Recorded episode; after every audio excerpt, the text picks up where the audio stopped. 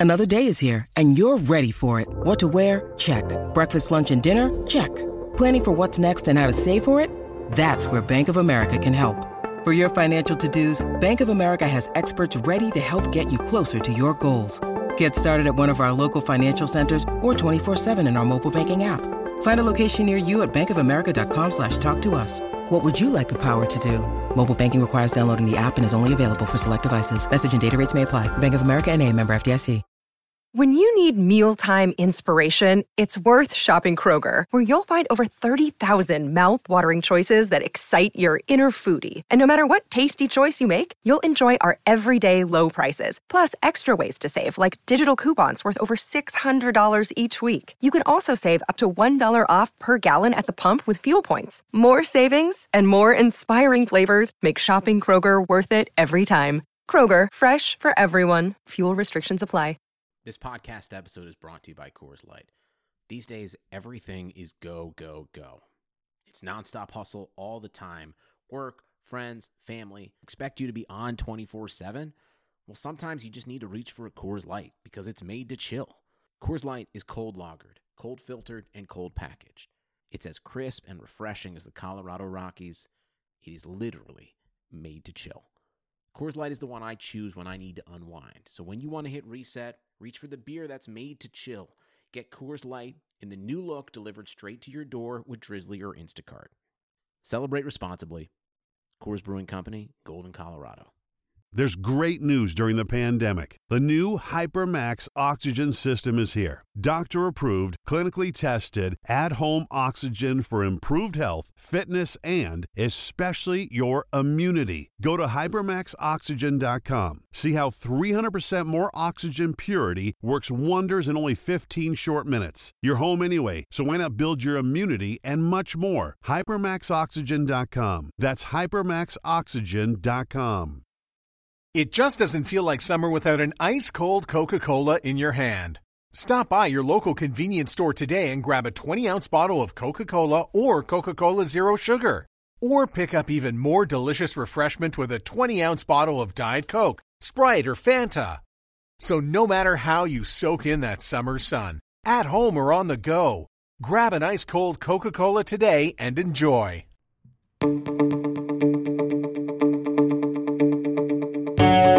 This is the Cubs related podcast presented by CubsInsider.com. My name is Corey. I am joined, as always, by Brendan. And I believe for the first time in the history of this podcast, I am going to start with a disclaimer.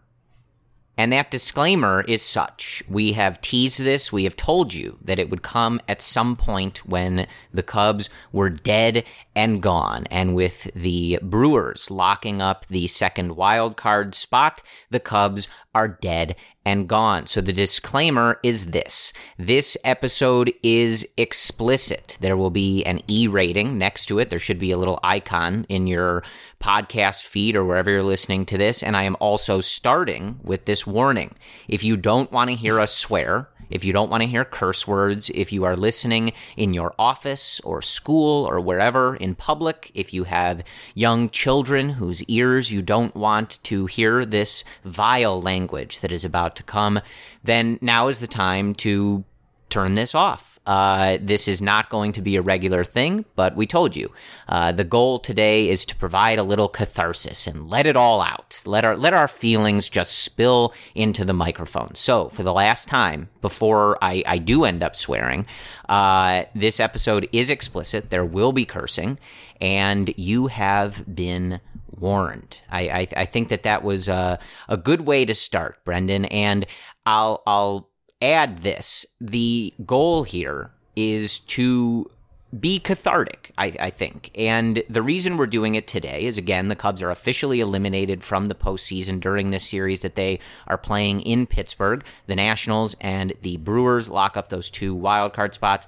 The Brewers and Cardinals Ugh. will figure it out this weekend as to who wins the NL Central. So we do have a body to perform the autopsy on, right? But we want to do this now because we heard today from Joe Maddon, I believe, that he expects to have a decision as re- as it relates to his future probably by Monday when he heads back to Hazleton to get his off season started. So it, it, feels like the time to really let out your frustrations with the 2019 Cubs because we're really only a few days away from transitioning into the off season, and we'll still talk about the 2019 Cubs and what went wrong and what they need to fix and how they're going to do it. But I, I think we're going to have to do it in the future in a more concise and productive manner. But for today, while they're in the busy losing to the Pirates as we record this again, they may never win another game. of course, I, it, it, seems totally that's possible. Fi- that's, you know that's fine it's with fine me. With just me. maximize the pain. Just get those draft yeah, picks. just let it burn. I mean, at this point, but. Let's let it out. Let's have a little cathartic I'm ready. chat here about the Cubs. I have no idea how this episode is going to go. I have no idea how long this episode is going to go, but a lot of you have wanted us to let it rip. Go explicit. I know how it's going to go for me at least, Corey. I don't know about you, I- but for I- me, I'm ready for this. I think I do. I think I also know, but I'm I'm teasing a little bit. But uh, I debated a long time what I wanted the first official curse word to be on this podcast, and I had some choices. I, I had a few options, and maybe I can reveal one of those after. But I was given the answer today, and I was given the answer by Joe Maddon. And I think that it's fitting that his words are the first curse words that are going to go across these airwaves. This is a direct quote. And I read this tweet three times to make sure that I didn't misread it and that it was, in fact, something that Joe said himself. And it was. And he, he said this in response to uh, the, the, the topic of they will not be playing their A lineup, so to speak, whatever that is for the Cubs at this point, and however productive that might even be. Uh, but they will not be playing that lineup this weekend in St. Louis. So obviously, that is going to be much to the chagrin of the Milwaukee Brewers, who would like the Cardinals to lose. And on this topic, Joe Maddon said this, and I quote, Of course they're going to bitch, and I get it. But quite frankly, there are certain things I really don't give a shit about, and that would be one of them. I think that's a great way to start, Brendan. I think that's that's a brilliant way to start because honestly, and I mean this from the depths of my soul, and it's also true about the Cardinals. So it's it's not to support the Cardinals in any way, uh, but I, I agree with Joe here, and and the sentiment being seriously as as earnestly and I, as I can say something. Fuck Craig Counsell and fuck the Milwaukee Brewers. Welcome to the Cubs related podcast, folk. This is how it's going to go. Oh my god. Yeah, I mean where to even begin? But think think about this. This this one number, Corey, is just sticking to my mind. I cannot get it out of my goddamn mind. Ready for this? The Cubs are 19 and 27 in one run games. That ranks 26 in the major leagues, Corey. 26. Every other team behind the Cubs have at least 100 losses. Corey, what the hell is that? That makes Yeah. no sense to me. So there's so many ways to go about this. We I have a text file of what is this? 20 different bullet points of what went wrong. Corey, how did we get here? I, I, I cannot believe I'm questioning the front office, questioning the organization from top to bottom. This makes no sense to me, man.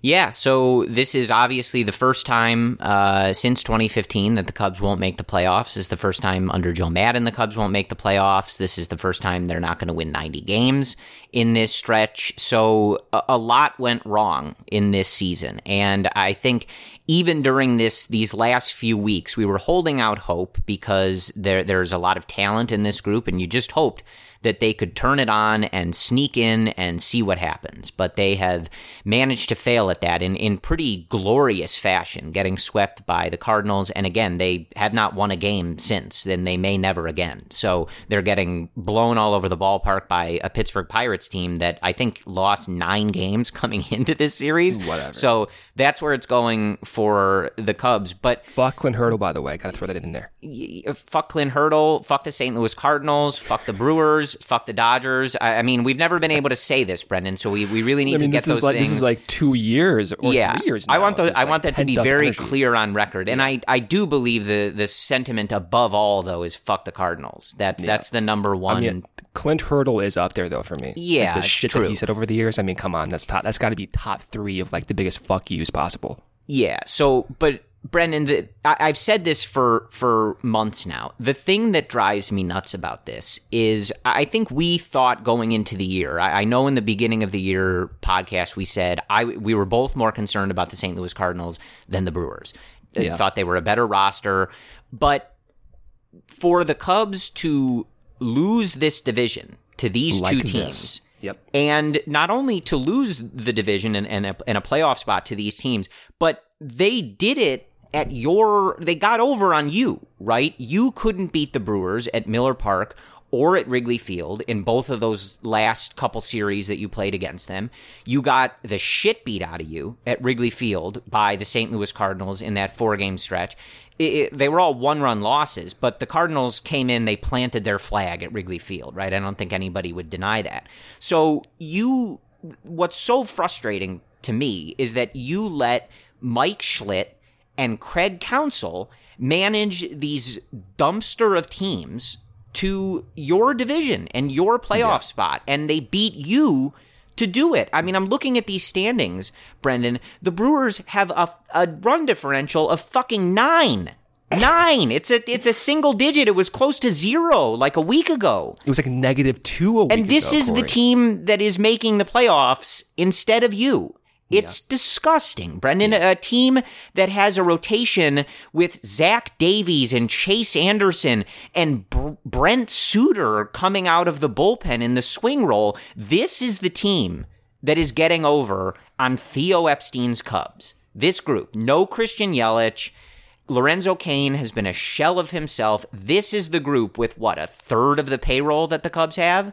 Yeah. And they're they won your division last year on your field, and they come back and they're celebrating in the playoffs again at your expense. It's it's pathetic, Brendan. And and why we get so upset is that this is an unacceptable outcome for this team. We've talked a million times about how 2018 you won 95 games, the Brewers got hot, shit happens, right? The Cubs have 82 wins right now, folks. 82. That is not acceptable. It's never going to be acceptable. And when they had a chance to make any semblance of a run at the playoffs here at the end, they totally fell apart. And this is with their highest payroll, Corey, of any time in Theo's tenure as the Cubs president. The highest fucking payroll. They're going over the luxury tax again. What, like this makes this makes no sense to me. And you look at individual performances, right? Like Rizzo, another consistent year. Bryant playing through a bum knee half the year, put up over 30 home runs. Still was one of the better players in the league.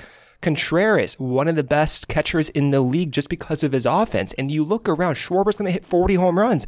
So it's not as if like individual players have been, you know, bad as a whole. It's the fact that you have this huge discrepancy from top to bottom of that roster right. and the very, the very pit of that roster. Okay.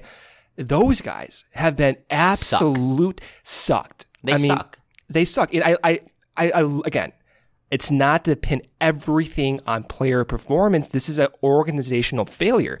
But when you roster guys like Albert Almora and Ian Happ you lost 0.4 war this season just by rostering those two guys.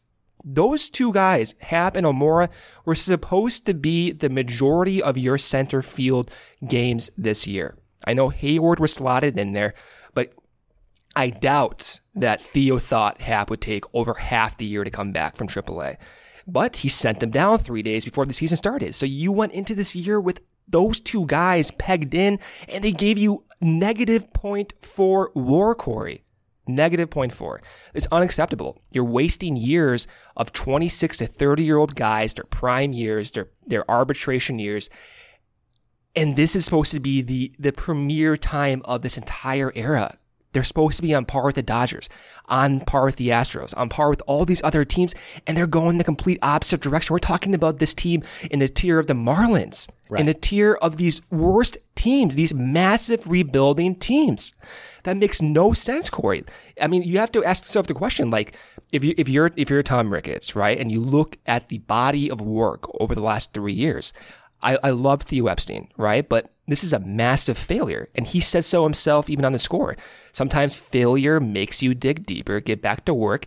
That's great and everything, but this failure is in millions, hundreds of millions, half a billion dollars of lost value in three years because of this. So yeah, you can pin it on players, but it, at the end of the day, this is such an organizational failure to roster these guys, to expect this. And I mean, PECOTA may have been right, dude. Like they, they're going to win 82 to 83, 84 games, whatever it comes out to be. That's right within their margin. And we laughed at it. We laughed at it up until about a week ago. But there were red flags going into the season. We all knew Yeah. it. We all knew it, Corey. And every one of those red flags happened. Not only that, they were amplified. Yeah. I I think that that's one of the most frustrating things uh, about this season. And we've talked about this a lot is that even up until right now, today, like as we play these games, it's so many of those same issues that we were on this podcast talking about in the offseason that you could read about in, in with the beat writers on Cubs Insider, Bleacher Nation, like all of these places knew the bullpen fucking sucked. But we and didn't know guess it would be what? this bad, Corey. Like, like even Sure, but you knew the bullpen dude. was going to suck, and it sucked the minute they stepped on the field. They won on opening day, and every game since then, it has been a constant concern. The Cubs have blown 28 saves unacceptable. in this particular season. 28 saves. They paid for Craig Kimbrel in the middle of the season, and he's been a fucking disaster. A, a pitching machine, Craig Kimbrel has been for all these hitters, just sitting on his fastball and blasting it out of the park Yeah. with ease. The, the Cardinals looked like they were laughing at each other when they were knocking those fastballs out. I have an, I have a number in, for in you that about yeah, that bullpen. Let's hear it. Okay. In low to mid leverage situations, okay, the Cubs have been one of the better bullpens in the league. So we're talking about fifth inning, sixth inning, seventh inning, or up, you know, two, three, four, five runs. Something that gives you comfort. In high leverage situations, talking about ninth inning, one run games, the Cubs have the sixth worst weighted on base average for for a bullpen, Corey. Sixth worst. So the overall numbers, they're not bad. They're middle of the pack. In fact, for a lot of the second half, the bullpen was ranked in the top five, and we were hearing those cited all the time. But in those leverage, high leverage situations, guess what?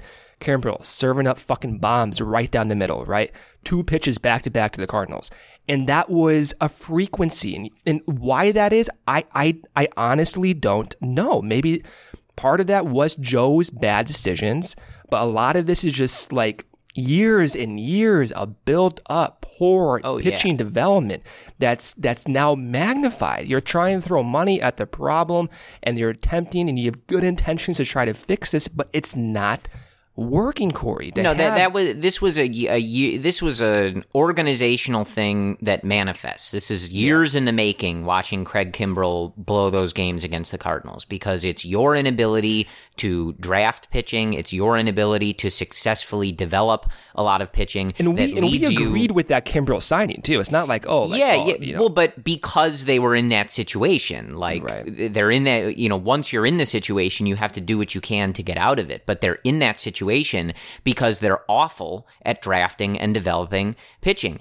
And I I know, you know, this is something that I think we talked about with Brian from Bleacher Nation at Cubs Prospects when we had him on in the middle of the season, and one of the things that we talked about with him, and that that was one of his big points, was the Cubs wait so long to try some of these guys out. They go and Rowan sign. Wick, for example. Yeah, they go and sign these losers like Brad Brach and Derek Holland and just these clowns that other teams don't want, and they give them innings instead of trying some of these other guys. You look at Rowan Wick; they they did end up getting him up here and getting him to be part of this fold. But boy, wouldn't you have liked him to be in that bullpen from the beginning of the year or somewhere Yeah. close to it?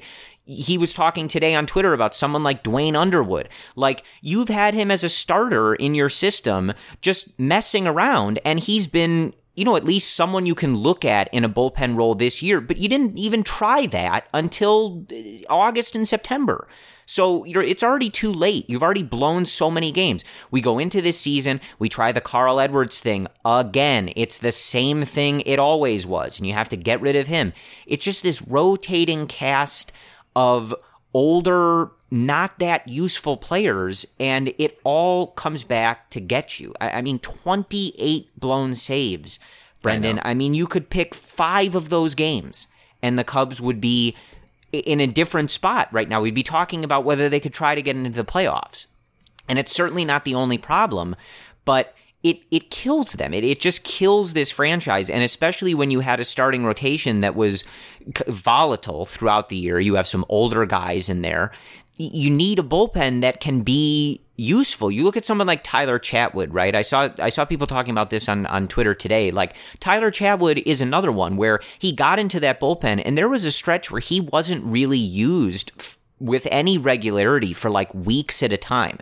And we've seen he's been pretty good in some of those bullpen roles, but it's just another example of we're trotting out some of these older, useless guys instead of seeing what other people can do and, and trying to solve the problem in what feels like, I guess, more innovative ways, I suppose.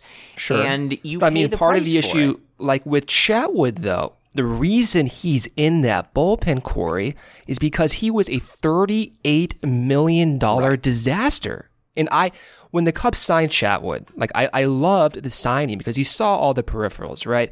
A guy who throws in the mid 90s, upper 90s when he's maxing out, has a curveball that's among the best for spin rate. You see the stuff. It's electric, right?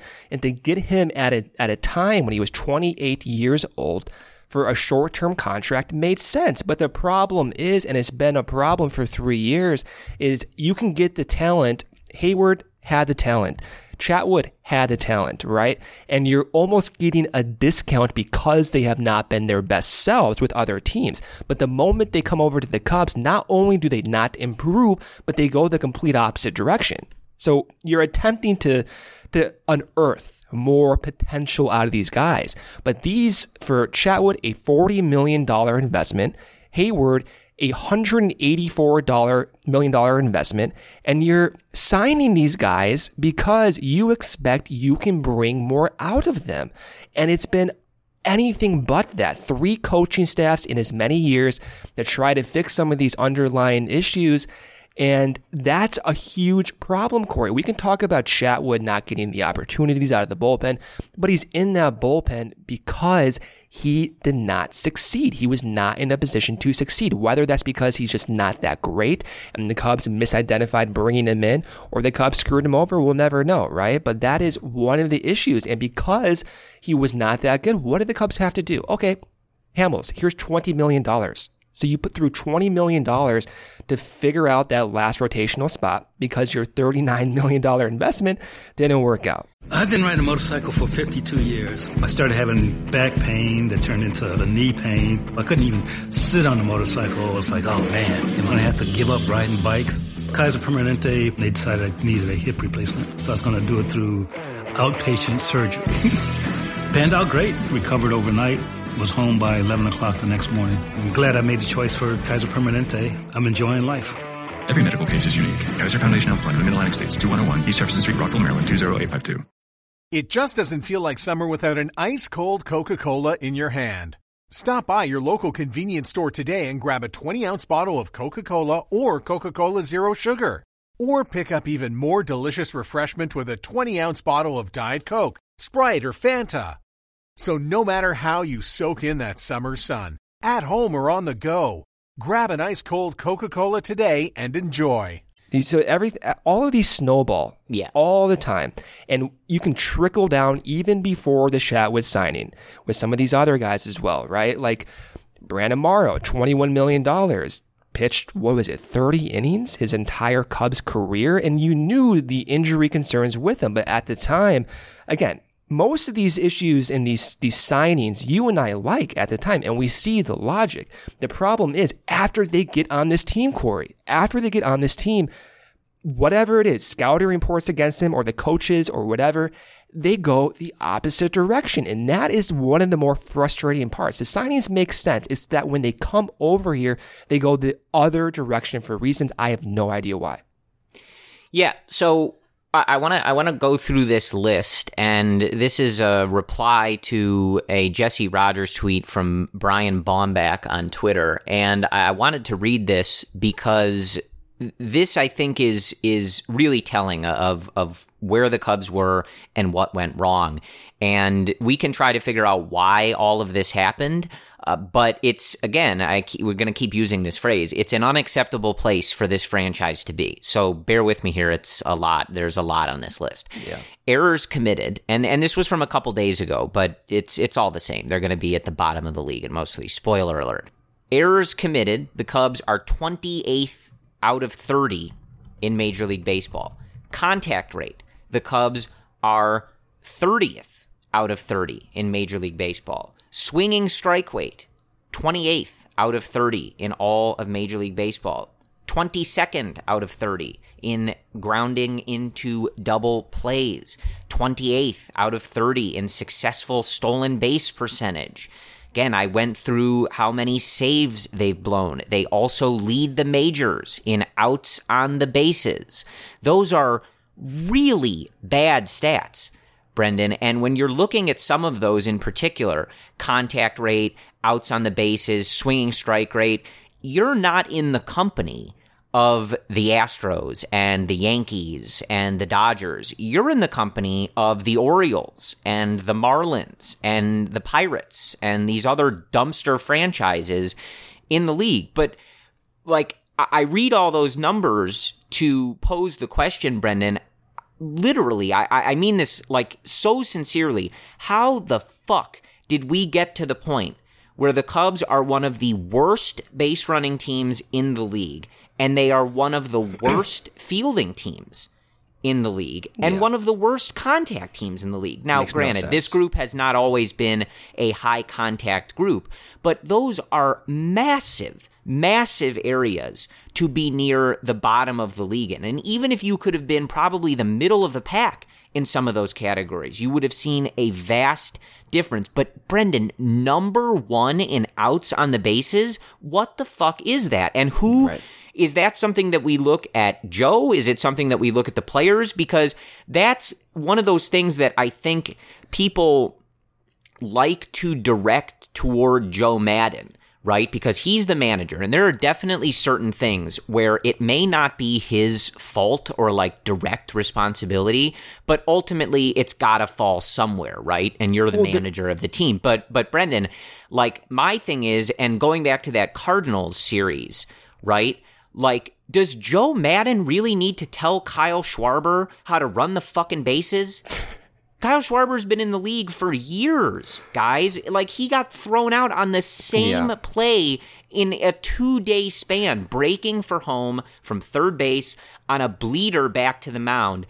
That like I I have nieces and nephews that I'm sure know not to do that. So I just genuinely don't understand where that comes from and who on earth I should be directing that attention to. And what's most puzzling is they brought in Brian Butterfield at the end of Gary Jones' toothpick his tenure, right? Because they brought him in thinking Butterfield is one of the smartest, savviest base coaches out there. One that uses video, tries to optimize situations where you can take that extra base. You can use that aggression, but in a selective, aggressive manner. And that was anything but this year. So it's another one of those instances where the intention is there. And Joe has always said, hey, I don't want to coach the aggressiveness out of any players. That has been to their benefit. We look at Albert Almora in game seven of the World Series. By the way, the Cubs won that. But when Kris Bryant hit that almost home run in the 10th inning, Almora was on first base and he tagged up and he ended up scoring the game going ahead run, right? So there are instances where the aggression comes into play. And Javi Baez is another example where without having that philosophy, Javi doesn't turn into that magician we all fell in love with. There's good and there's bad, but there are times when promoting that type of philosophy for guys like Anthony Rizzo, love Rizzo. For guys like Schwarber, love Rizzo too. But those are guys who should not be trying to take the extra bag, especially Corey, when you're in the middle of the order when those base runners are prime opportunities to score runs and you already struggle with opportunity hitting to begin with. And then your dumpster fire of a lineup after the six guys, they're going to be hitting double plays, hitting to the hitting ground balls and not even knocking those guys in to begin with. So you need, if you're on base, Corey, if you're the second hitter in this lineup, if you're Castellanos, if you're Schwarber, if you're Rizzo, you have to get your ass on base and stay there. You, there's no time to be making those aggressive, aggressive type plays to get the extra back. And it's it's not to critique the philosophy, right? It's the execution of that. And you see Brian Butterfield, his ass is going around third base right by home right by home plate trying to get these guys around. It's just the intention's there, the execution's off. And that's one of the most frustrating things because you turned this 2016 Cubs team from one of the better base running squads out there one of the best defensive teams in major league history, according to several metrics. And, and they they don't look like the same group. That makes no sense. Dude. And it is and a lot of the same group.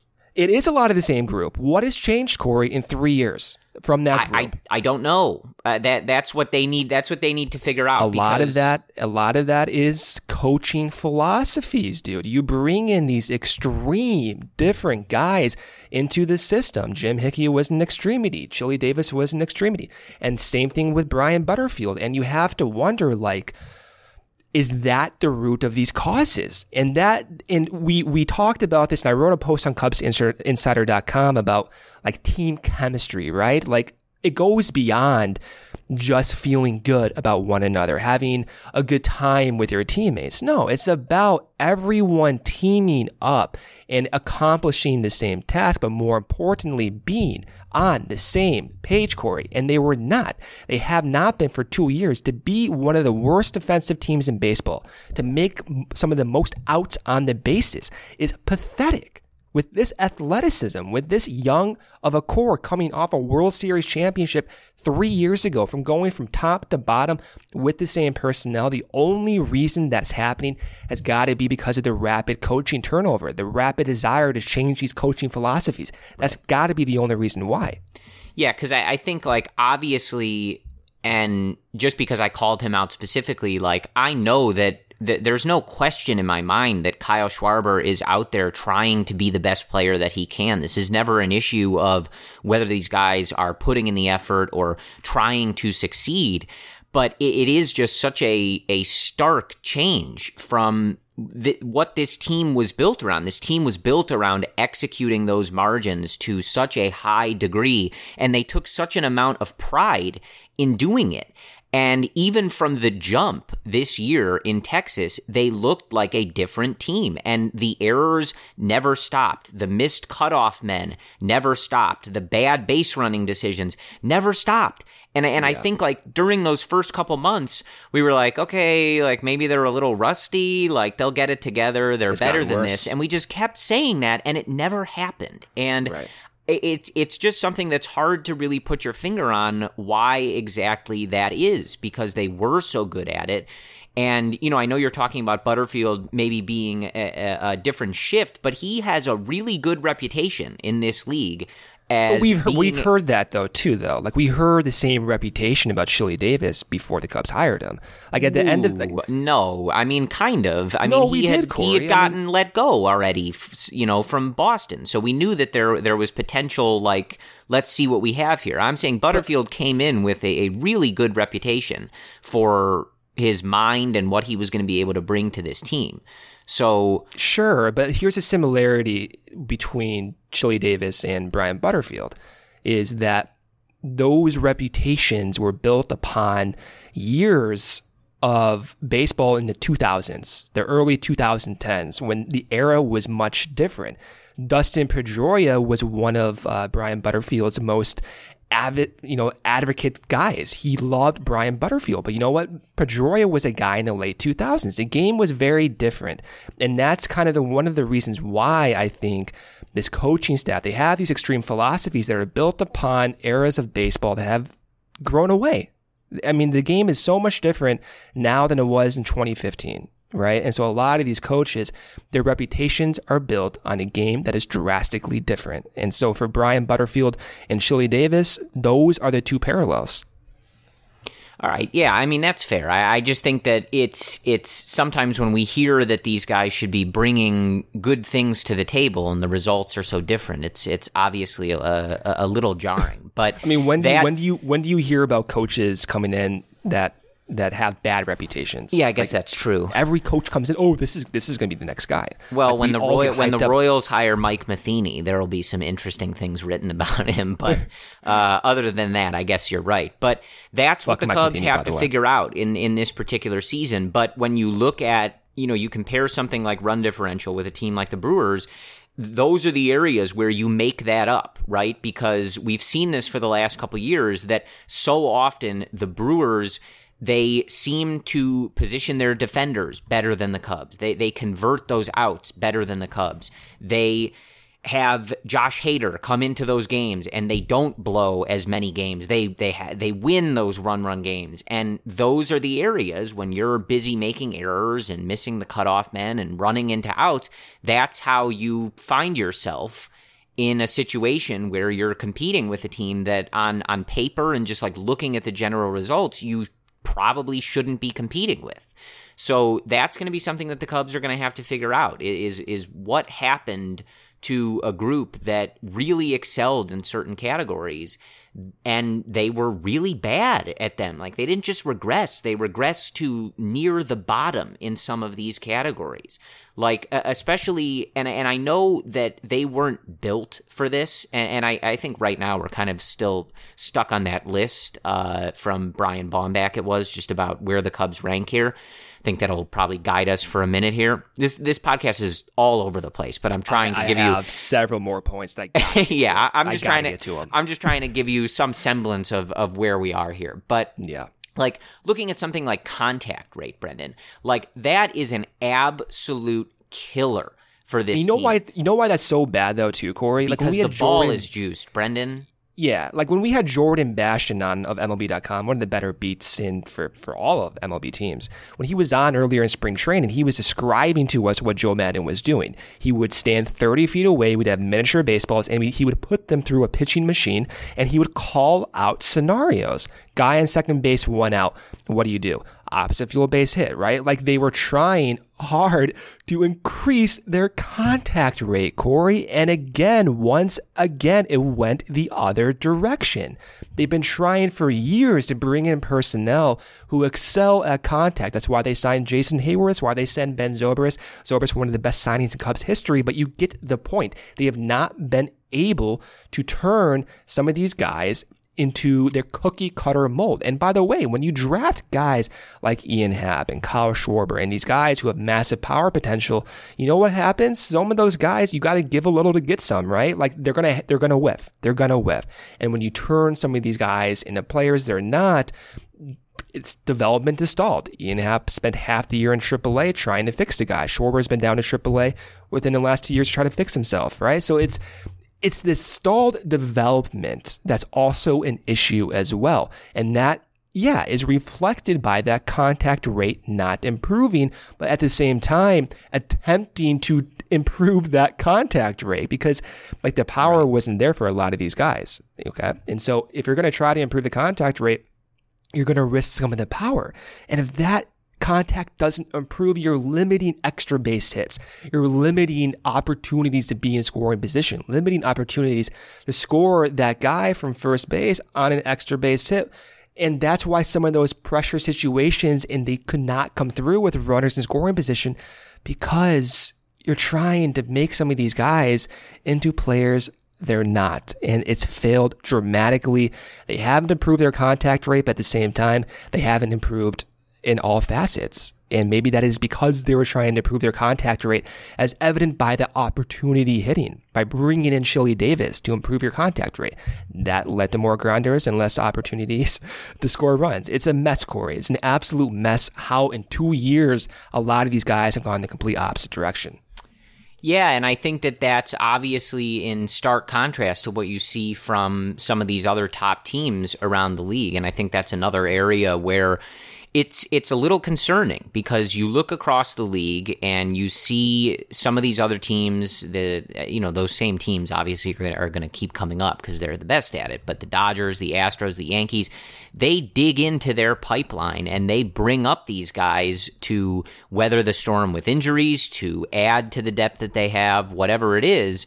And meanwhile the Cubs are leading off games with Albert Almora who's only getting worse by the day. They're trying trying desperately to figure out what to do with Ian Happ, like, you know, a chicken with their head cut off.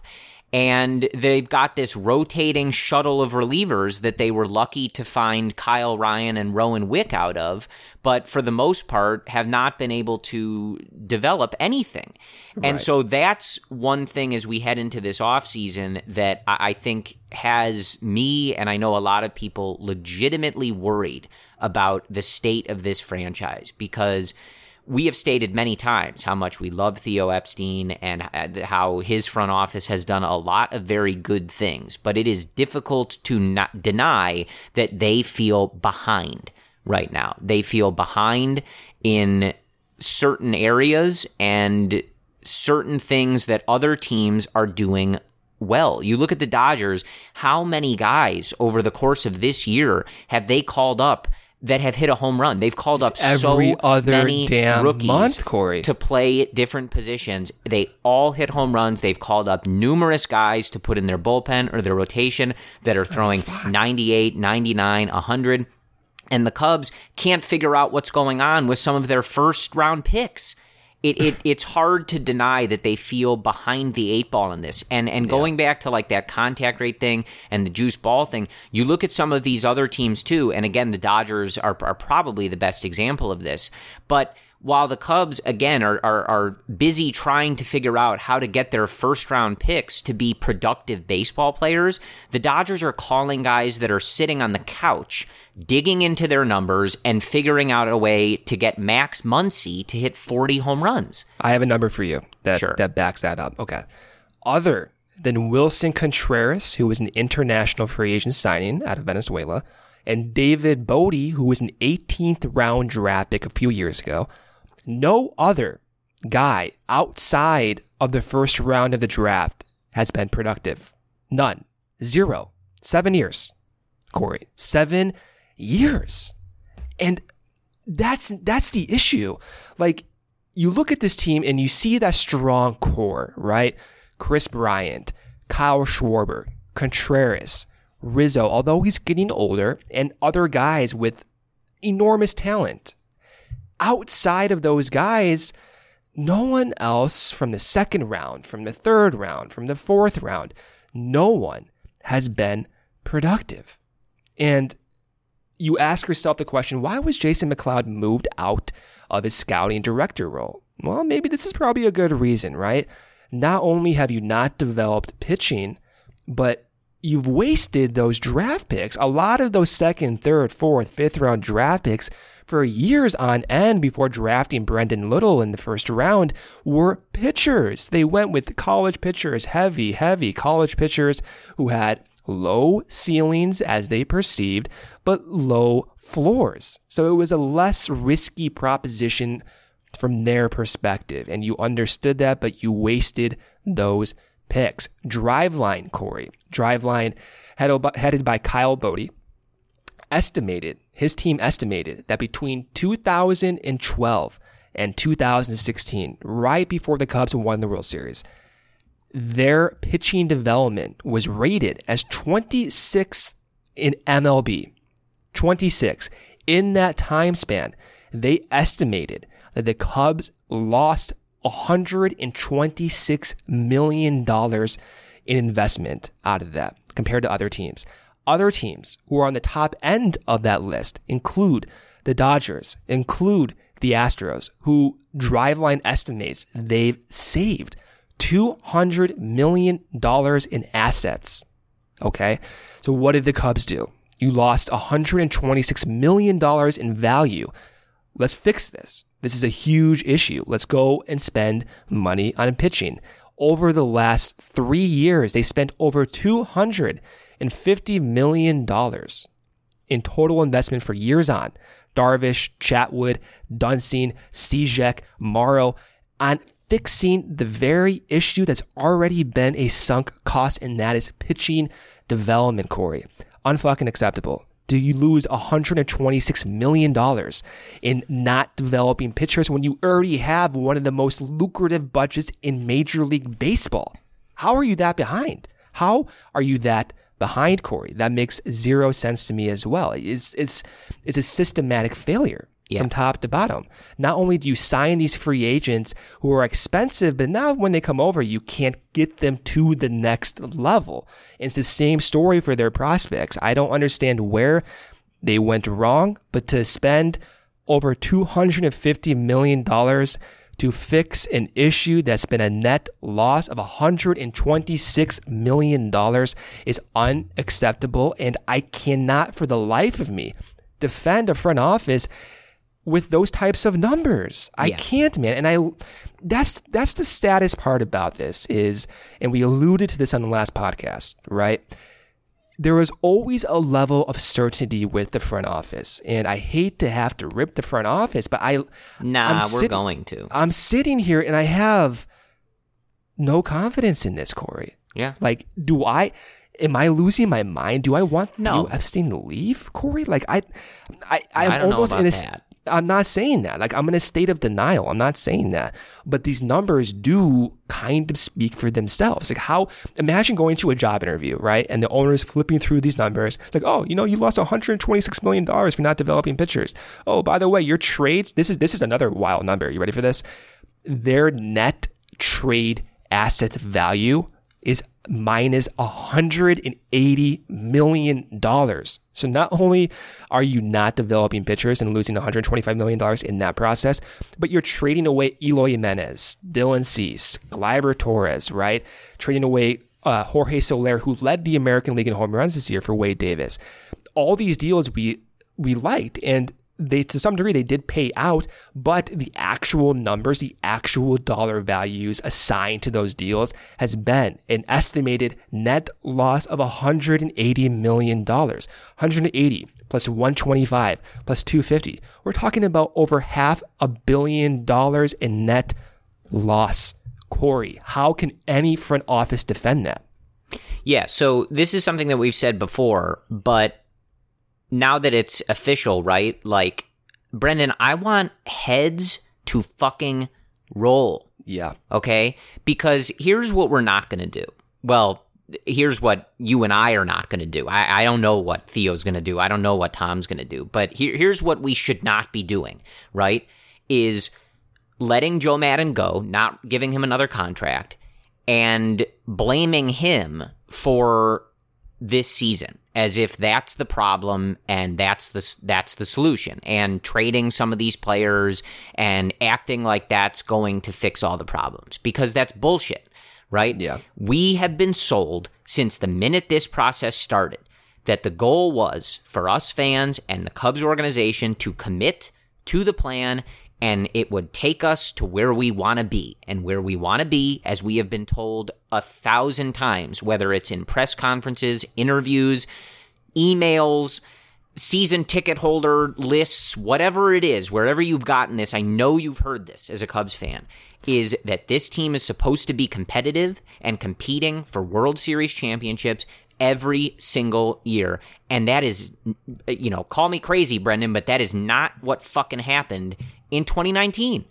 So it's it's unacceptable on an organizational level. So the front office needs needs to be held accountable, and they've already moved Jason McLeod off of the amateur side so that they can try to figure out how on earth to draft a pitcher that can pitch at the major league level. And do you have confidence in that, Corey? Like that's that's it depends what the change is. It, it depends who's coming in to replace him. I don't know, but he, they needed to move on from him, so that's a start, right?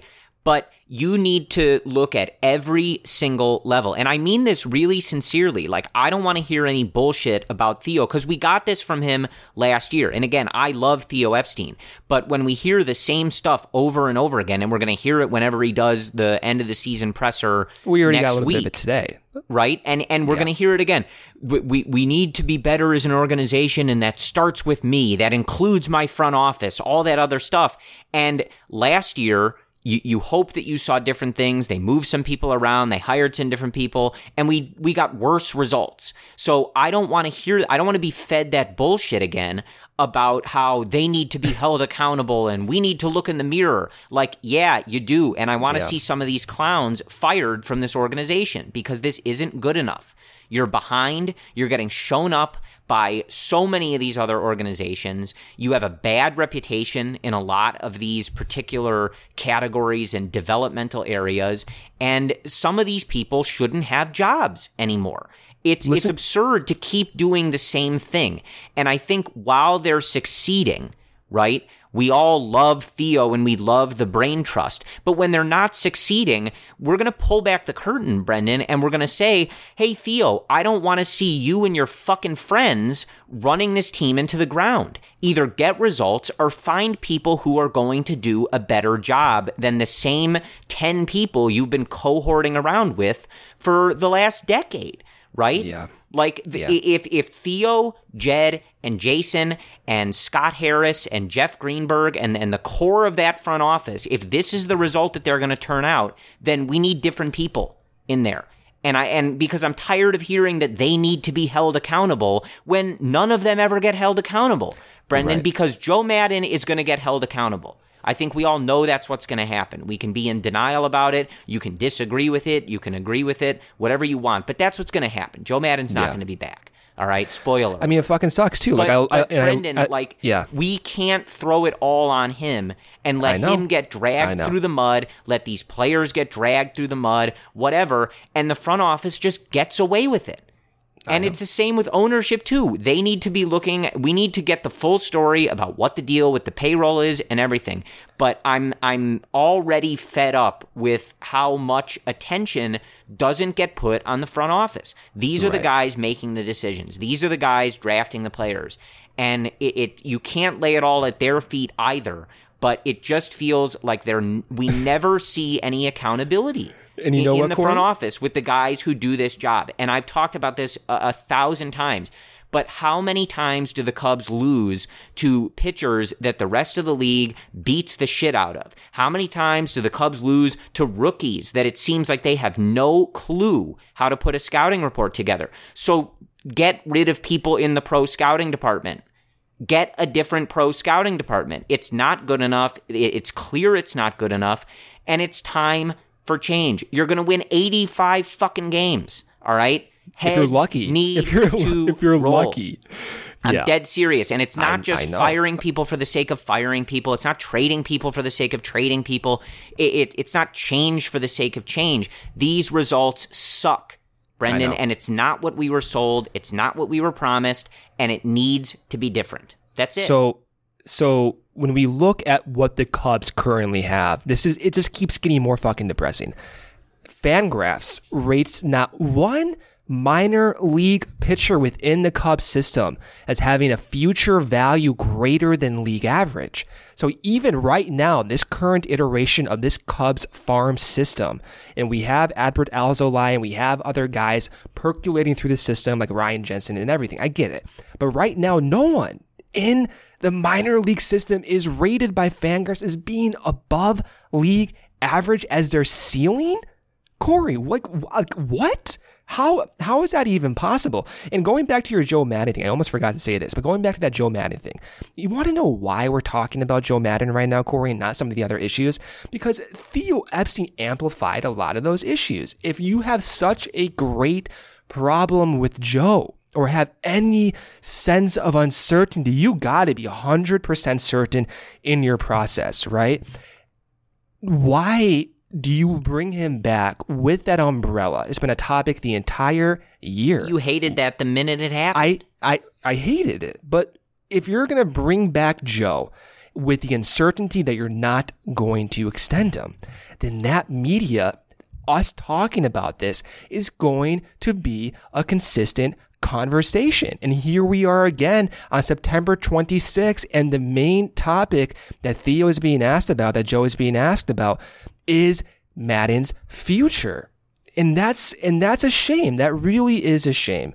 And you have to be 100% certain in this process that that team you're putting out there is going to compete for a World Series. And if you're not confident in 2020 going into 20 into 2019, what on earth are you doing? Either extend the guy or move on. You've waited way too damn long, Corey. And that's a lot of the issues, even with some of these current guys on the team. Maybe you waited too long on Albert Almora. Maybe you waited too long on Ian Happ. This has been his third season in professional baseball with the big league team, Corey.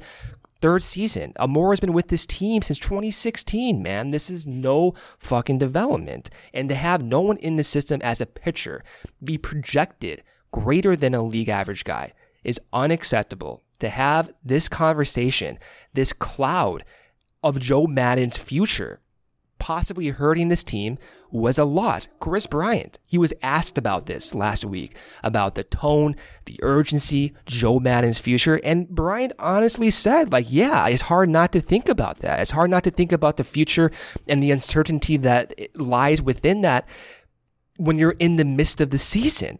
And so that, that is on Theo Epstein as well. Like you gotta create an enriched environment. You need that certainty that your process, you showing up every day has a high likelihood for success. If my boss, if my manager, Joe Maddon, doesn't have that vote of confidence from, from the front office, deep down, maybe subconsciously, how do you have that confidence as well? And it's, that's, I hated it from the moment it happened. I hated Theo's tone in October of 2018. I hated not signing Joe Maddon to an extension or just letting go with them because now you wasted another year, Corey. Another year that could have been one defined by development, one defined by changing infrastructure, not even with the MLB squad, but even within the farm system.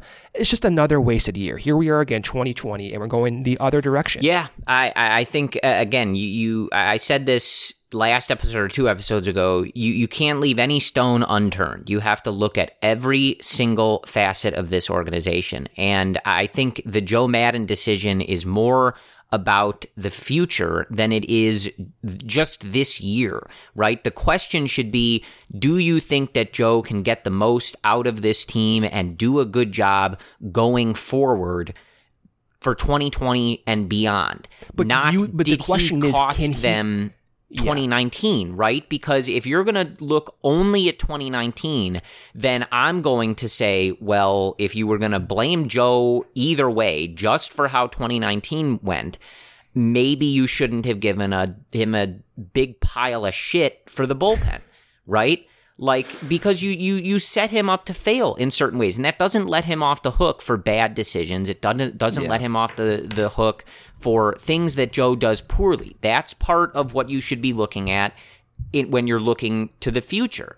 But so much of the the vitriol toward Joe right now is about the 2019 season and like no way did Joe's decisions prevent them from getting in the playoffs. What prevented them from getting in the playoffs is they were a flawed roster that had the potential to play poorly, right? Within their standard deviations. They could have been better, mm-hmm. they could have been worse. And you you did that's what happened. You, the the flaws that everybody saw in this team, the bullpen, the age of their starters, and the lack of positional player depth. Gee, what killed them this season? Their bullpen, the age of their starters, and the lack of position player depth. Every game, one or the other, pick your issue, and that's what it was, right? And so it just it feels in a weird place that it's like this foregone conclusion that Joe is gone when like I, I just don't think that that his impact on this season w- was that strong. So it it just has to be something where you're looking at every single part of this organization. And I'm telling you, Brendan, if people from this front office are not fired, I'm going to be fucking pissed about it. Yeah. Because this is a joke Brendan, like you couldn't keep up with the Brewers. Like Brendan, this is from the other night. This is from two nights ago. This is the Milwaukee Brewers lineup. Trent Grisham, Yasmani Grandal, Mike Moustakas, Keston Hiura, Ryan Braun, Eric Thames, Lorenzo Cain, Cory Spangenberg, and Jordan Lyles. This is the team that you couldn't keep pace with. This band of fucking losers without Christian Yelich is a team that is blowing past you now in these wild card standings and division standings. It, it's not acceptable. And if if we're going to keep doing these half measures, right, of moving front office guys around, you know, putting band-aids on the bullpen and the rotation and this stuff, it's not going to be good enough. They need an organizational overhaul right now. And that doesn't mean they have to burn the whole thing down and do a rebuild or anything, but they need to get better. And they actually need to put action to the words not just say we're going to look in the mirror, we're going to hold ourselves right. accountable because that's bullshit. It proved to be bullshit.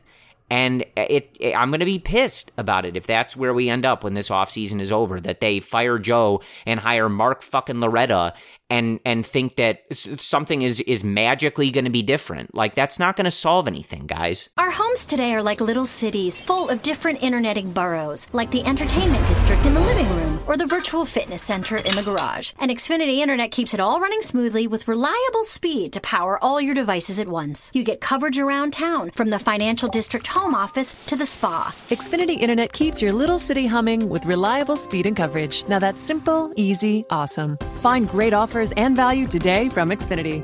Go online or call 1 800 Xfinity to learn more. Restrictions apply.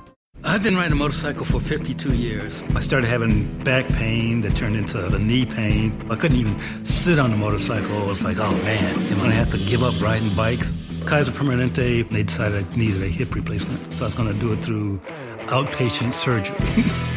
Panned out great. Recovered overnight was home by 11 o'clock the next morning. I'm glad I made the choice for Kaiser Permanente. I'm enjoying life. Every medical case is unique. Kaiser Foundation Health Plan, Mid-Atlantic States, 2101 East Jefferson Street, Rockville, Maryland, 20852.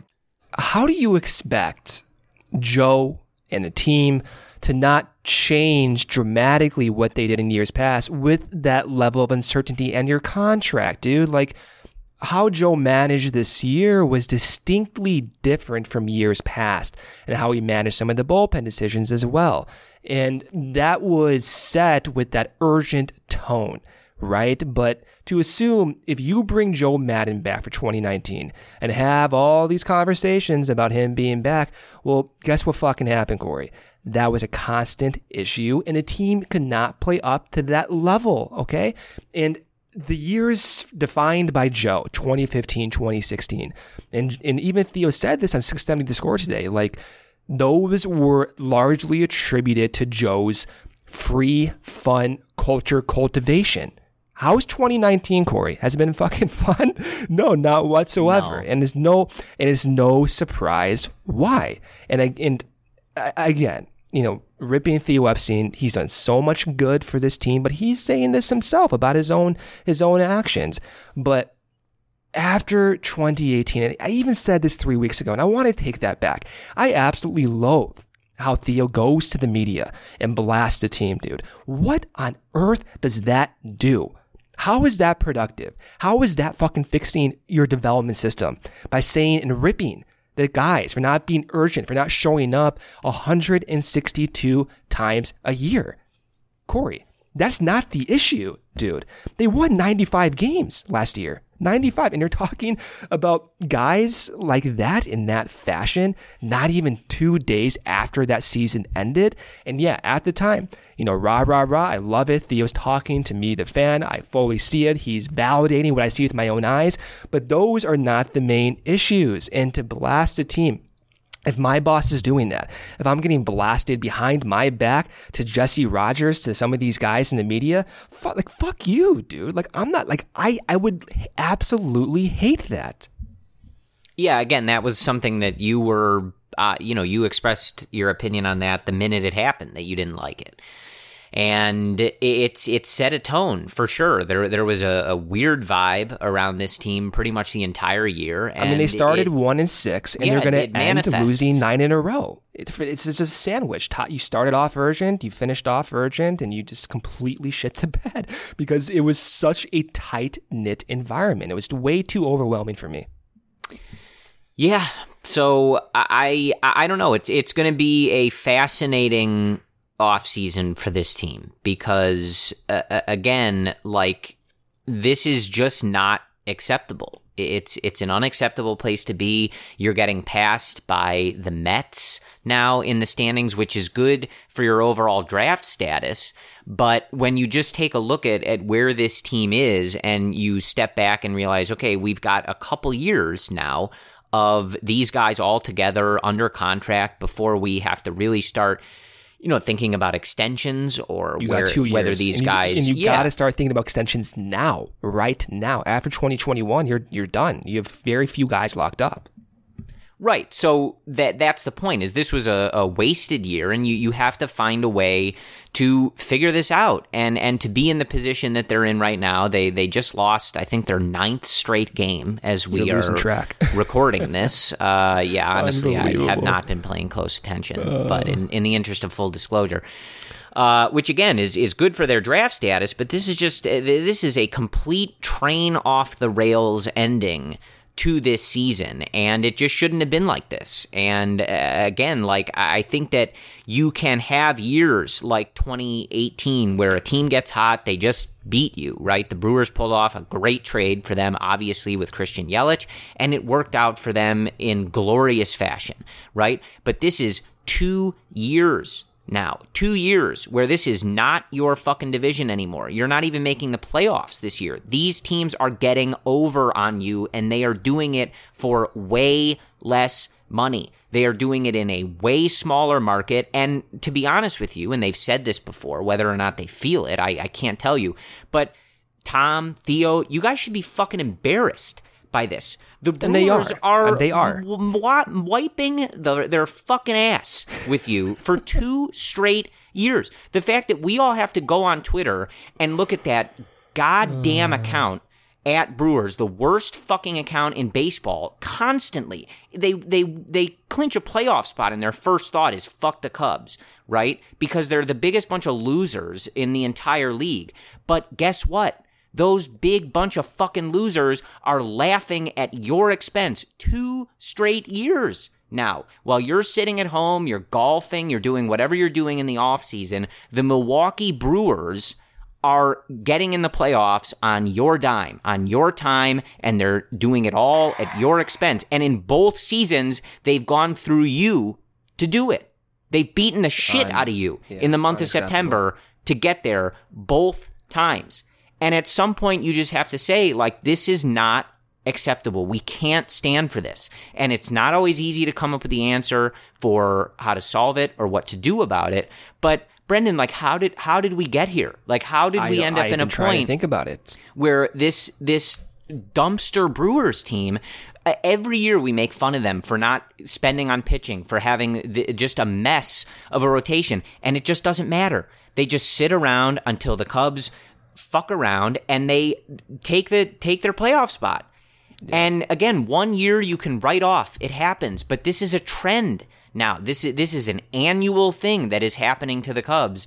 And it, it just can't be allowed to go on anymore. So th- this offseason really needs to see significant change. They need to change this roster, they need to change this front office, and they need to change a lot of the ways that things are done in this organization because they have a lot of work to do to get back up to the forefront of some of these particular areas. You know, we hear things like the pitch lab, and it's great and it's worked and it's produced uh, a lot of good results since they've added it. But I mean, three gee, guys. It's produced three relievers I, worth am sixty trying to innings. be nice, Brendan. But I, what I'm, just saying saying. is, is even that is something where it's like, hey guys, welcome to the fucking party of digging into these analytics and trying to change some of these pitchers. Like, welcome to the show. You know, like all these other teams, as the launch angle revolution has taken hold and the juiced ball in particular in 2019 has taken hold, they're finding ways to exploit these things. They're, they're picking up these guys, they're changing their swings, or they're having guys have career years because they, they've tweaked a couple things and they've, they've found a way to tap into this stuff. And it seems like the Cubs don't do any of that. Meanwhile, the Cubs are dead last in contact rate. And it's not that easy to switch those things. I'm not saying that they should come into the year, figure out that the ball is juiced, and just change everything and just try to hit lazy fly balls. But if they're not going to figure it out, Corey, there's a lot of talent out there that has the skill set right. capable of it implementing doesn't seem that. like they are doing anything. Right. And if you're not gonna to do it, bring in someone on those else. market inefficiencies. And Right. and you and, and and of course, look, you wouldn't have built a rotation like this for the way that this ball is going. That that is an unfortunate reality that it it, it just happens, right? You you have a staff that other than Darvish in particular doesn't get a lot of whiffs, relies on weak contact. That's how the Cubs won the World Series, was converting soft contact into outs better than anybody ever. And so obviously you wouldn't build a rotation around Jon Lester, Kyle Hendricks, Jose Quintana, etc., thinking that all these fly balls are going to go for home runs. That sucks, right? It, it sucks. It's just unfortunate. It, it's a, it's a shame that that happened. But at the same time, you have to be able to be malleable. You have to be able to step in and say, okay, something is going on. Can we figure out how to tap into it? Because other teams are doing it. Yeah. And meanwhile, you're just sitting at the bottom of some of these numbers, trotting out Albert fucking Almora, who, congratulations, he hit double digit home runs this year. But that's not taking advantage of a situation. And other teams are doing it, and they're blowing past you for it. So I it's it, like I said, the, the, the whole point of this episode was just to scream into this microphone because Yeah. this stuff is going to start this weekend. They're they're probably going to make a manager decision within the next few days, and you know then you're already going to hear about guys that are going to test free agency options that are or aren't picked up, etc. Like this stuff, you know, the, the the playoffs are right around the corner here, so this stuff is going to start kicking into gear in earnest pretty soon. So. I don't know, man. Like I my confidence is in a weird place because, you know, we know that this team is going to have the resources. They have a lot of talent that's already in place. And I don't have the think- confidence, Corey. I don't have it. I just don't have it. It's been seven years of this. Like, what makes you believe something's going to be different? Like the the way that Theo I'm built a dumb teams, Cubs fan, I guess is my answer to that. Blind faith. It's blind and it's blind. It's blind fucking faith, dude. And I hate I hate to say it. I know Theo in the front office, like their innovations were international free agent signing manipulation, right? And drafting high likelihood of succeeding bats in the first round. And they did that and they executed that perfectly. But at the same time, in that process, it is unacceptable to not have one goddamn player outside of the first round to be a significant contributor. What makes you believe something's going to change after seven years of that? And even if it does, like at any point in Theo's tenure, even with the Red Sox, has he been able to implement something like a Driveline philosophy in his system? No. There's a lot of young 30 year olds like Theo Epstein back in the early 2000s that guess what? They are around those people who are innovating at the technological level. They know how this stuff works. Why is Oakland, why is Tampa Bay, why are these teams so good? What seems to be at least Right. you know 40% out of five, six, seven years. Why is that when they have an eighth of the Cubs payroll? They go and get these guys. They have to take the, they have to take the risk on guys who are not proven at the executive level. And they do that, they succeed, they move on to the Dodgers, they move on to the Giants, they move on to all these other high market teams, and they keep the cycle going. Okay, we have no other choice. Let's bring you in. You're 30 years old, you're 35 years old, you have experience in this field. Let's see what happens. And you know what? They end up innovating. They end up innovating for the rest of the teams and they end up copycatting. The big market teams end up copycatting those types of teams. So again, my confidence, guess what? I don't have it right now. I, I, I hate to say it. We'll see how this offseason goes. I do have some confidence in Theo's transparency and his appraisal in terms of knowing what's wrong. I totally have confidence in him identifying that. And I know that he's going to put his effort and the intention is going to be there to fix it. But is that going to work? I don't know, man. I, I genuinely don't know if what Theo is going to do is going to work. And in two years, maybe it just has, it's, it's time to move on and bring in someone who's been at the ground level of this new, like, driveline type philosophy. I hate to define it as that, but they they have been some of the most pioneering individuals in the league. I mean, the Twins, the Orioles, these guys are copying their philosophies, and uh, it's it's the last three years, man. I just it's a whirlwind. I cannot believe we're doing this episode, Corey. Yeah, I mean that's just what it is. This was, uh, like I said, I mean an unmitigated disaster of a season for the Cubs. Uh, about as much went wrong as it could have, and you don't get a shot in the playoffs, which is what this is all really about. And, you know, again, you look at where some of these teams have come from. Both the, the Brewers and the Cardinals have been in really bad spots throughout this season. The, the Brewers seemed dead and gone uh, just a month ago, especially when Yelich went out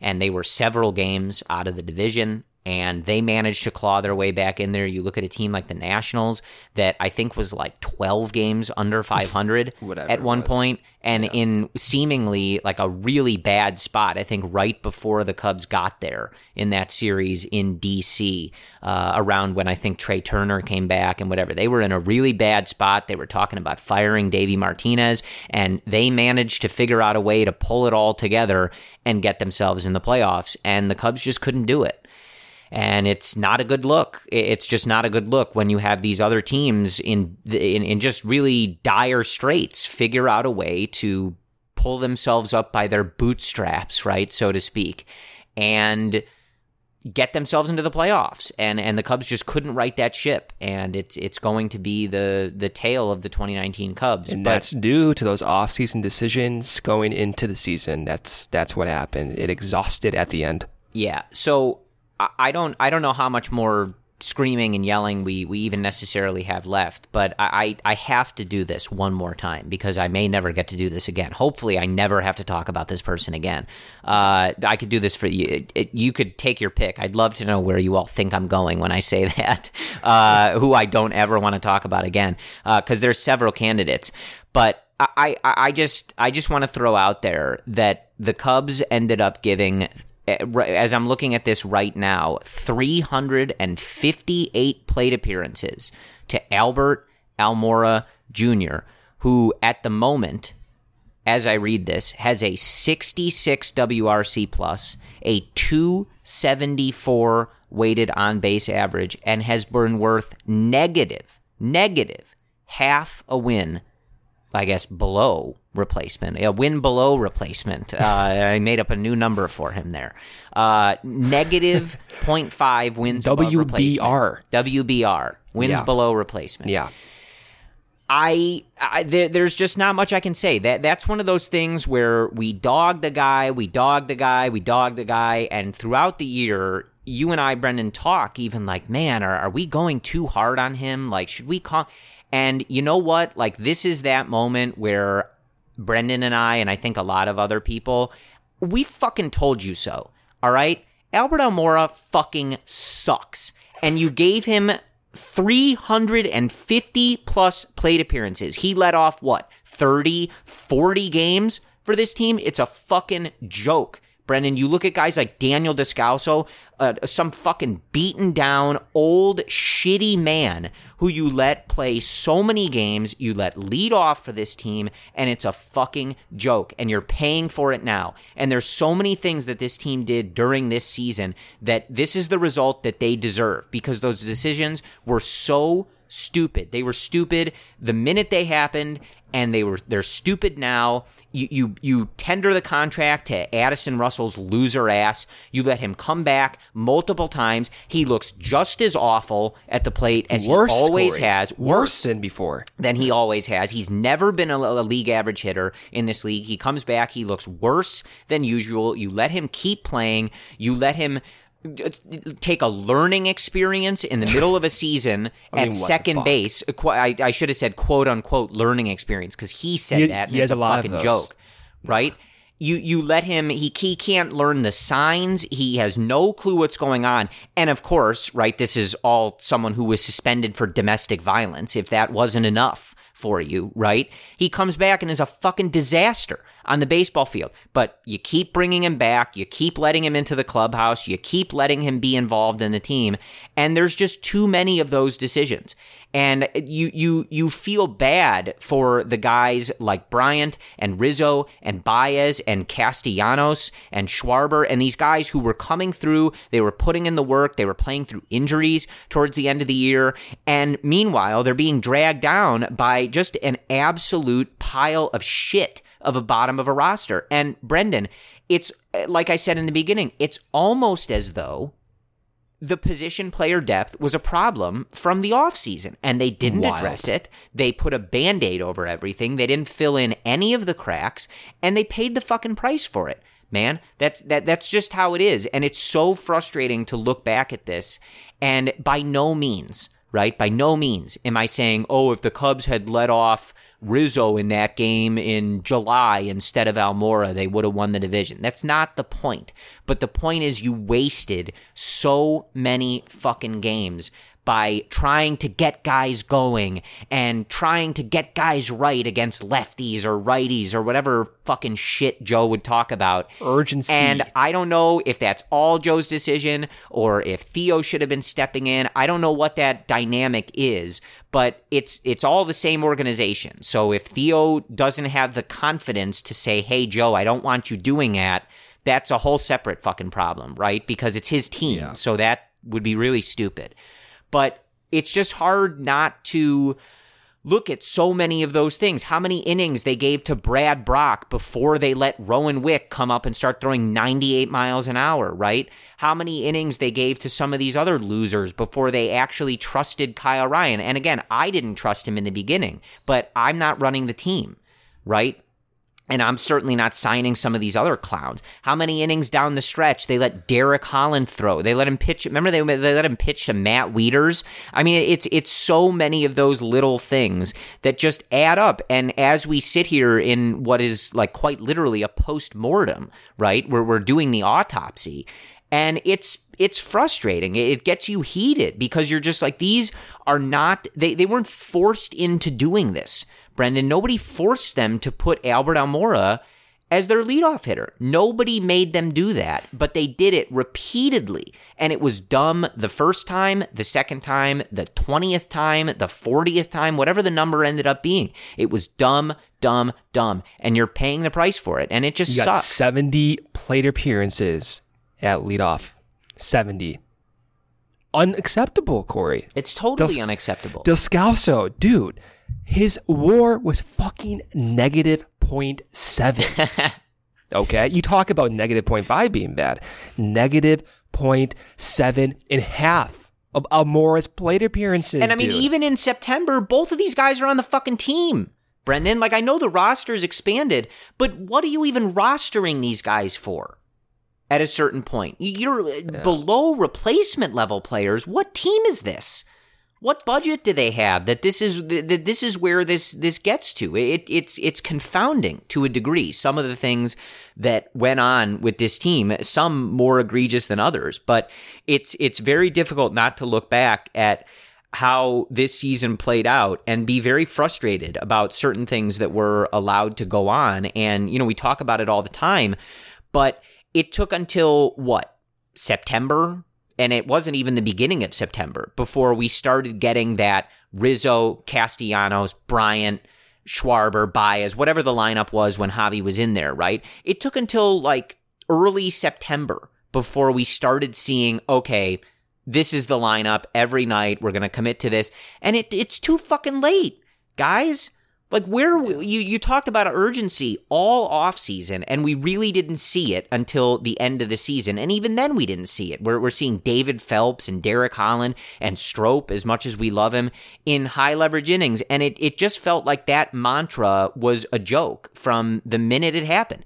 They they they started the season with that every game matters mentality, and I didn't feel that way until what that Cardinals series in in at Wrigley Field like a week ago. Did you, by the way, just to change up, I'm just seeing his tweet now. It's a little bit old. I'm still seeing it. You see what Cole Hamels said today? He said, quote, trying to correct things while I built up the arm strength was a recipe for disaster. Oh, are we doing the medical staff now? Uh, I mean, just a little bit, Yeah, just a little bit. sure. I'm not gonna. You know, I'm not a doctor, so I'm like way outside my territory here. Well, I'm way outside of my territory for everything here. But regardless, what the fuck, Corey? Are you serious with that? Javi Baez playing through a bum heel for like half the season. Bryant still dealing with a knee injury that he hurt three fucking months ago, and you're putting these guys out there on the field every day. Even Bryant said there, come, there came a point where he could not help the team, but he was playing every other three days, right? Like you never put these guys on the injured list. It's 10 fucking days, Corey. 10 days. They never went on. You're bringing Cole Hamels back too early. It happened three years ago. What did he do? He tanked. His second half performance this year, unfortunately, was similar to that when he came back from his last oblique injury. That was the season. Hamels went down. That was it. Never saw the same guy ever again. We can go on and on about the medical staff. We have Ben Zobrist in 2016 or 2017. That's 2017 with the wrist. We have Russell even in during those early stages with his with his shoulder, with his knee. It goes on and on. Pedro Strop this year. We have so many examples of these guys playing through injuries they should not be playing through. And I love what Rizzo did, right? Coming back, playing through a bum ankle. Totally get it, right? Did you see that ankle? Yeah, it was I- gross. if that had, dude, if that happened to me, you would have to put me out for a week if I saw my ankle like well, that. Well, and that's why Anthony's the captain. He's the captain. I get it, but like, like what, like what the hell? And that's that's fine. You can tape it up. We, you know, people say that's fine. Here's a, another weird thing. Javi Baez broke his thumb, Corey. Three weeks later, he's swinging a baseball bat. There's there are medical professionals that said that was beyond, beyond any type of logic. Yeah. Okay. If you swing about a break with a broken hairline fractured thumb, the consequence is you fucking break your full thumb. And they put him in a situation, and you were at the game. You loved it. I know you're probably on your feet, standing ovation. I get it. We're all pumped up. Javi has a heart. He, he's of course going to do that, right? But you're putting in a guy with a broken thumb, risking his likelihood in the ninth inning who has not seen a live major league pitcher in almost a month Right. in that situation with their season on the fucking line. Geico knows there are many reasons why you ride. From the thrill of the revving engine and pure adrenaline of flying down the highway to the confidence of knowing that Geico always has your back with 24-7 access to claim service. But Ari Snyder has one reason in particular. I had extremely large upper arms. They won't even fit into most shirts. Thankfully, biking really embraces vest culture, so I feel accepted. Geico Motorcycle. 15 minutes could save you 15% or more. Kaiser is off the chain. Everything is in one place for you. Your x ray will be done there. The doctor will see you there. The labs are there for you. And then the nurses that work with you at Kaiser, they make you feel so at home. They're there to meet your needs. I would not be alive today if I had not had Kaiser Permanente. I feel really, really great knowing there's a place that I can go to make sure that I can maintain good health on a regular basis. Every medical case is unique. Kaiser Foundation Health Plan, Mid-Atlantic States, 2101 East Jefferson Street, Rockville, Maryland, 20852.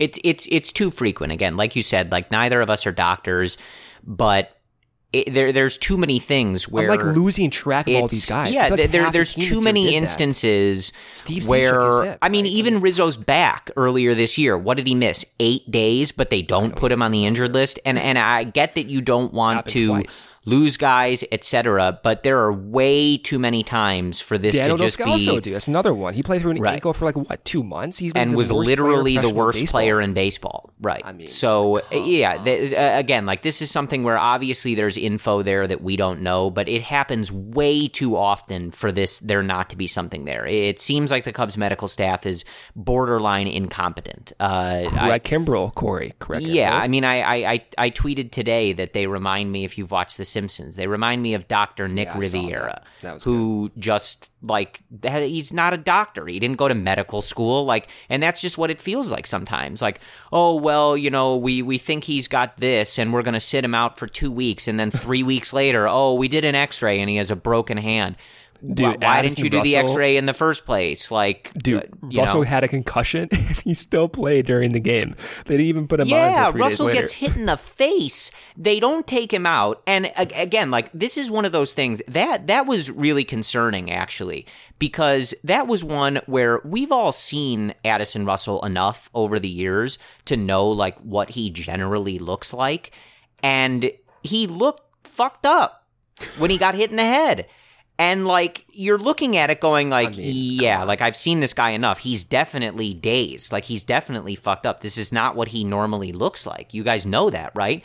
And he's out there stealing bases. And and you're just looking at this going like the, this is the the group that's in charge of the care of all of these guys because this is a, a pretty disconcerting decision uh you know like the the the person involved decide i guess right but like you're just like i don't like this. I, I mean like the guy's concussed. You should get him off the field. Uh yeah. The, the i mean the medical they they don't seem like they know what they're doing. They don't seem like they do a good job. I, that's another area where again like I, I can't give you the technical answers but way too often do we uh, they, they don't figure things out till it's too late. They don't take advantage of a very short injured list. It, it just doesn't seem like a good process is is going on with that medical staff Uh, all right, what are just- we at here? just Hour and a half. add it to the heap yeah Unbelievable. I mean, I'm I'm out, Corey. I'm like losing my voice over here. I think I've said enough.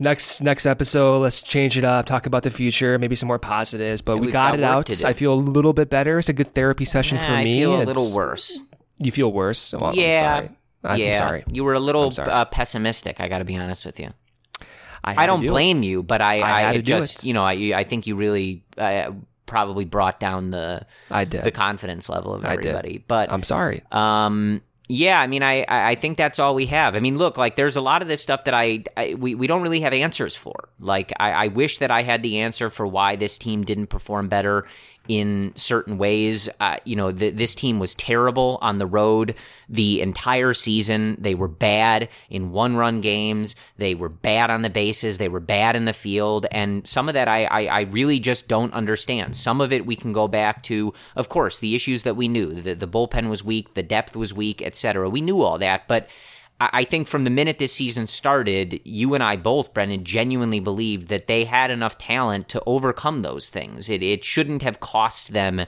as much as it did. They shouldn't be finishing the season on, at this point, what might be a 12 game losing streak, which would be fascinating if that's how it ultimately happens. But get that draft pick, baby, right? Um, Let's lose out. Let's h- how how some of this all happened to this degree, I you know truly don't understand. I, I think it's it's it's really a 99th percentile worst outcome for this team that, that all of these issues just manifested.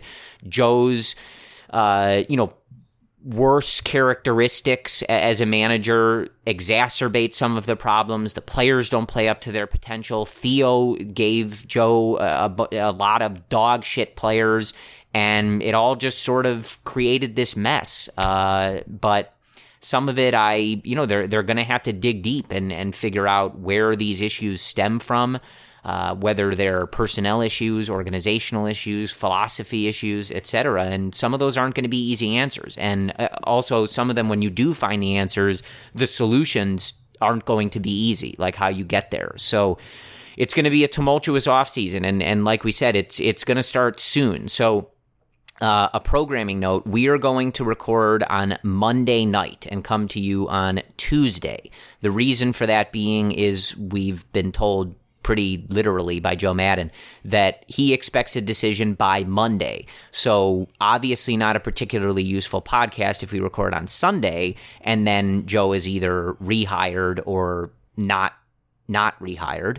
Uh, He's gone. I, I, Like, why I- would you- why would you sure, even but I, I do that? want Like- that language to be clear. Joe Maddon He's- cannot he's and will not be fired. That is not something that can happen here. Okay, his contract is over, so He's he is either being re-signed or he is just being said goodbye to, right? But I, I do want that to be clear. That you know, it's uh, it's it's it's an important distinction. The Cubs are not going to fire Joe Maddon.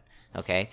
Um, but that decision is coming. I expect him to be gone. I know Brendan expects him to be gone. We will discuss whether that's the right decision, wrong decision, if and when it happens. But uh, I'll throw it to you in a second here, Brendan, for, for a Yeah. more official sign off. But Yeah. for, since this is our the, the, the last particular moment uh, that I may be able to do this, I, I, I do have a, couple of things that I'd like to say uh, with an expletive uh, b- before we go back to the family friendly version on Sunday. And the, the first of which uh, is I just want to say I fucking love Jon Lester. All right. You knew I was going to get There that in is. there somewhere. 90 minutes into it. I it. fucking love Jon fucking Lester. Okay, Yeah. that's a pretty blanket statement. Um, that that's it. That that's literally the one thing I, I wanted to say on that. I don't have anything to expand on. I will finish by saying uh, again, like as we head towards the playoffs here. Interesting to see where everybody's allegiances lie. Obviously, I I know some people hate certain teams, some people don't hate certain teams, uh, but I think we can all agree on the sentiment of fuck the Milwaukee Brewers, fuck Craig Fuck the Dodgers. fuck Ryan Braun, and I think above all, fuck the St. Louis Cardinals. No, yeah. That's, and and the Dodgers. You got fuck the Car- uh, fuck the Cardinals, fuck the Dodgers. I don't think that that tops the Cardinals. I think at the at the top of the it's list. up there though fuck the for me, man. You know what you know what it is. It's the experiences you and I have gone through But for the that's past more three of years. a that's more of a, a personal thing. I think in a Well, this is a personal sense- sentiment, Corey. Well, this is sure, a personal sentiment. Fine, but I'm Thank you. ending with fuck the Cardinals. So Okay. that's what I have. And and again, like it, it all goes back to a, a simple thing, and I think that it's it's very easy to we we don't obviously we've never done this. We have never just like spewed vitriol for 90 minutes before like this. Uh, but it all stems from a love of the Chicago Cubs. And I think you we got a number of messages on the the previous podcast about how so many of you could feel the emotion and the pain that that we were feeling and that I know a lot of you are feeling with this team. And that's what this stems from. Is I, I think if you're listening to this podcast, especially if you are at the what hundred minute mark of this Yes. mess of a podcast, then you obviously love the Chicago Cubs. And all we all want when the season starts and we show up for 162 games, whether you're paying to go for the games, paying for MLB TV, watching them on cable, whatever it is, you're investing your time, you're investing your money, and you're investing your your emotions in in this team. And all that we want is for them to be good and and to see all of these guys who so many of them we love be successful and and have a fun worthwhile season. And this just didn't feel like that. And so that's really where this stems from is it's a deep-seated love and and passion for this team to obviously an unhealthy degree. I think you could submit this podcast to prove that both brendan and i are unhinged and Yeah. completely psychotic but No doubt. it all just stems from a love of the Chicago Cubs and I I really wish that this season had gone better.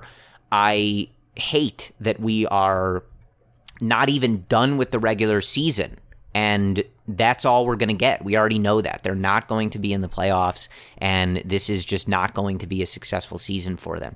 So uh, that is where the vitriol stems from. And uh, we will be back on Sunday or Sunday. Monday.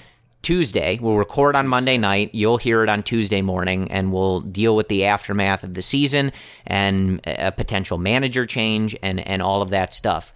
Uh, but i it's it's a disappointing end, and you know, obviously, we thank you guys for joining us on this ride, and uh, it's it's sad that Brendan and I won't be able to preview, uh, even if it was a wild card game, but but no playoff previews, no you know, cold October nights where we're all freaking out the entire day just waiting for that first pitch because it's all that we're living for, and then you know we just don't have it. So uh, it's it's it's sad to be at this point, but we're we're glad to have you guys to commiserate with, and uh, yeah, uh, whatever you got, Brendan, get your get your last uh, curse words out before we have to bleep, bleep them in the future. Fuck the Dodgers. Any anyone but the Dodgers. This is a personal sentiment. I've gone through hell at Dodger Stadium. If they my my ideal scenario is they go back to the World Series and just lose again for the third straight time. How sweet would that be?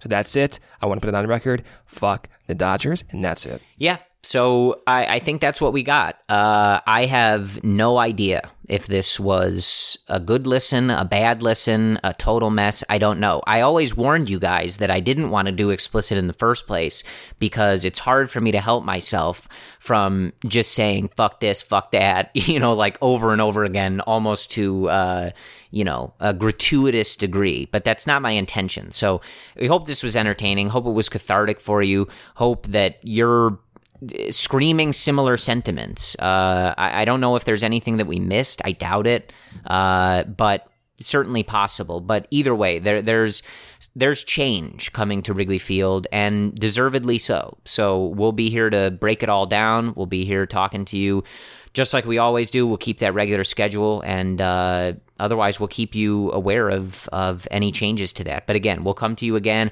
on Tuesday morning. We need to make sure that we know the result of Joe Maddon's future, and we will break it all down. But as always, we thank you guys for listening. Uh, your support and and participation throughout the season has been uh, really humbling and amazing for Brendan and I. It's been another fun season of doing the podcast, even if it wasn't necessarily another fun season of baseball. So we thank you guys very much for that. And whether we are previewing a playoff series or we are wrapping up an excruciatingly disappointing and obnoxious season of baseball, we will always end with Go Cubs. Did you know Geico's now offering an extra 15% credit on car and motorcycle policies? That's 15% on top of what Geico could already save you. So what are you waiting for? Your dentist to actually believe you? And you're flossing every day. Absolutely. Great. Um, and you're cutting down on your sweets? Of course. Wonderful. Then I don't even need to look in there. Great. See you in six months. There's never been a better time to switch to Geico. Save an extra 15% when you switch by October 7th. Limitations apply. Visit geico.com for details. Geico gets you access to licensed agents 24-7, which means that Geico is always there for you. If only everyone was always there for you. Like your mom, when you fill out really, really important paperwork on the first day of a new job. Name, check, birthday, social security, is that a thing? Hey, mom, what is my social security number? Mom? Mom? Mom? Okay, let's guess. Uh, 0017. Oh, Gemini. Hashtag. Done. Geico. Always there for you with savings and 24-7 access to licensed agents. Keep your whole home running like clockwork. From the office to the game room with Xfinity Internet. You'll get the best in-home Wi-Fi experience with reliable speed and coverage. Now that's simple, easy, awesome. Go online or call 1-800-XFINITY today to learn more. Restrictions apply. It's your home speaking, and I need you to do me a couple of favors.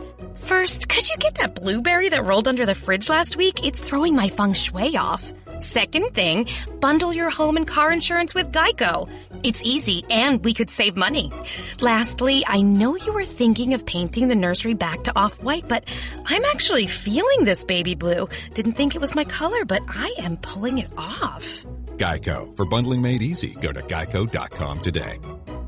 Sugar Ray Leonard, Roberto Duran, Marvelous Marvin Hagler, and Thomas Hearns. Legends, whose four way rivalry defined one of the greatest eras in boxing history. Relive their decade of dominance in the new Showtime sports documentary, The Kings, a four part series premiering Sunday, June 6th, only on Showtime.